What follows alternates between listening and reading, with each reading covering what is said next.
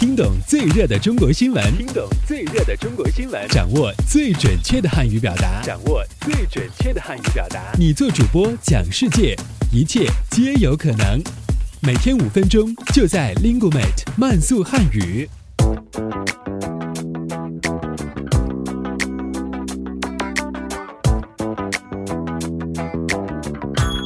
嗨，大家好，我是主持人阿布，欢迎来到本期的慢速汉语。以下新闻均摘编自国际在线网站。好，我们来看看今天都有哪些要闻趣事的发生。我们首先来看看今天的一句话新闻。二零一三年渐近尾声，各省区市陆续进入了。二零一四年高考报名阶段，今年有所不同的是，许多省区市响应中央文件号召，开始正式实行新的异地高考政策。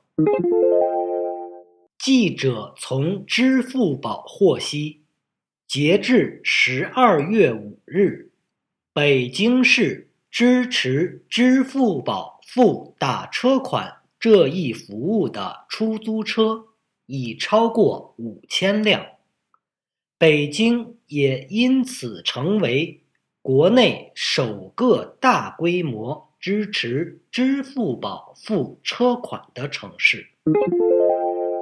记者昨日从中国北车股份有限公司获悉。该公司生产的首批五台具有抗雾霾技术和装置的货运电力机车已交付给中国铁路总公司，这也是我国首批具有抗雾霾功能的火车头。好，我们接下来关注一下今天的。财经聚焦。近期颇受关注的比特币，终于迎来中国政府有关监管部门的表态。十二月五日，中国人民银行在其官网上公布了五部门下发的通知，称比特币。不具有与货币等同的法律地位，不能且不应作为货币在市场上流通使用。早在十几天之前，中国比特币兑换价格暴涨的趋势吸引了全世界的眼球。业内人士指出。中国境内许多比特币交易平台服务器都搭建在国外，一旦卷款潜逃，持有者的资产将无处可寻。好，我们最后进入到的是聚焦汉语圈。英国媒体十二月四日报道。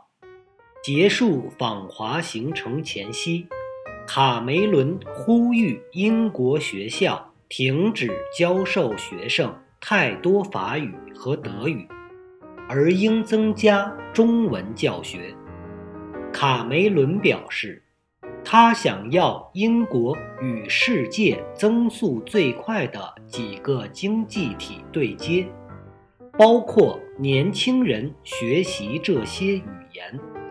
以便在未来达成商业交易。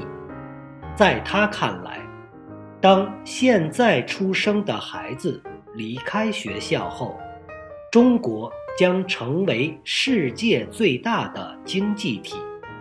根据中英最新协议，英国的中文学习者数量到2016年将翻一番。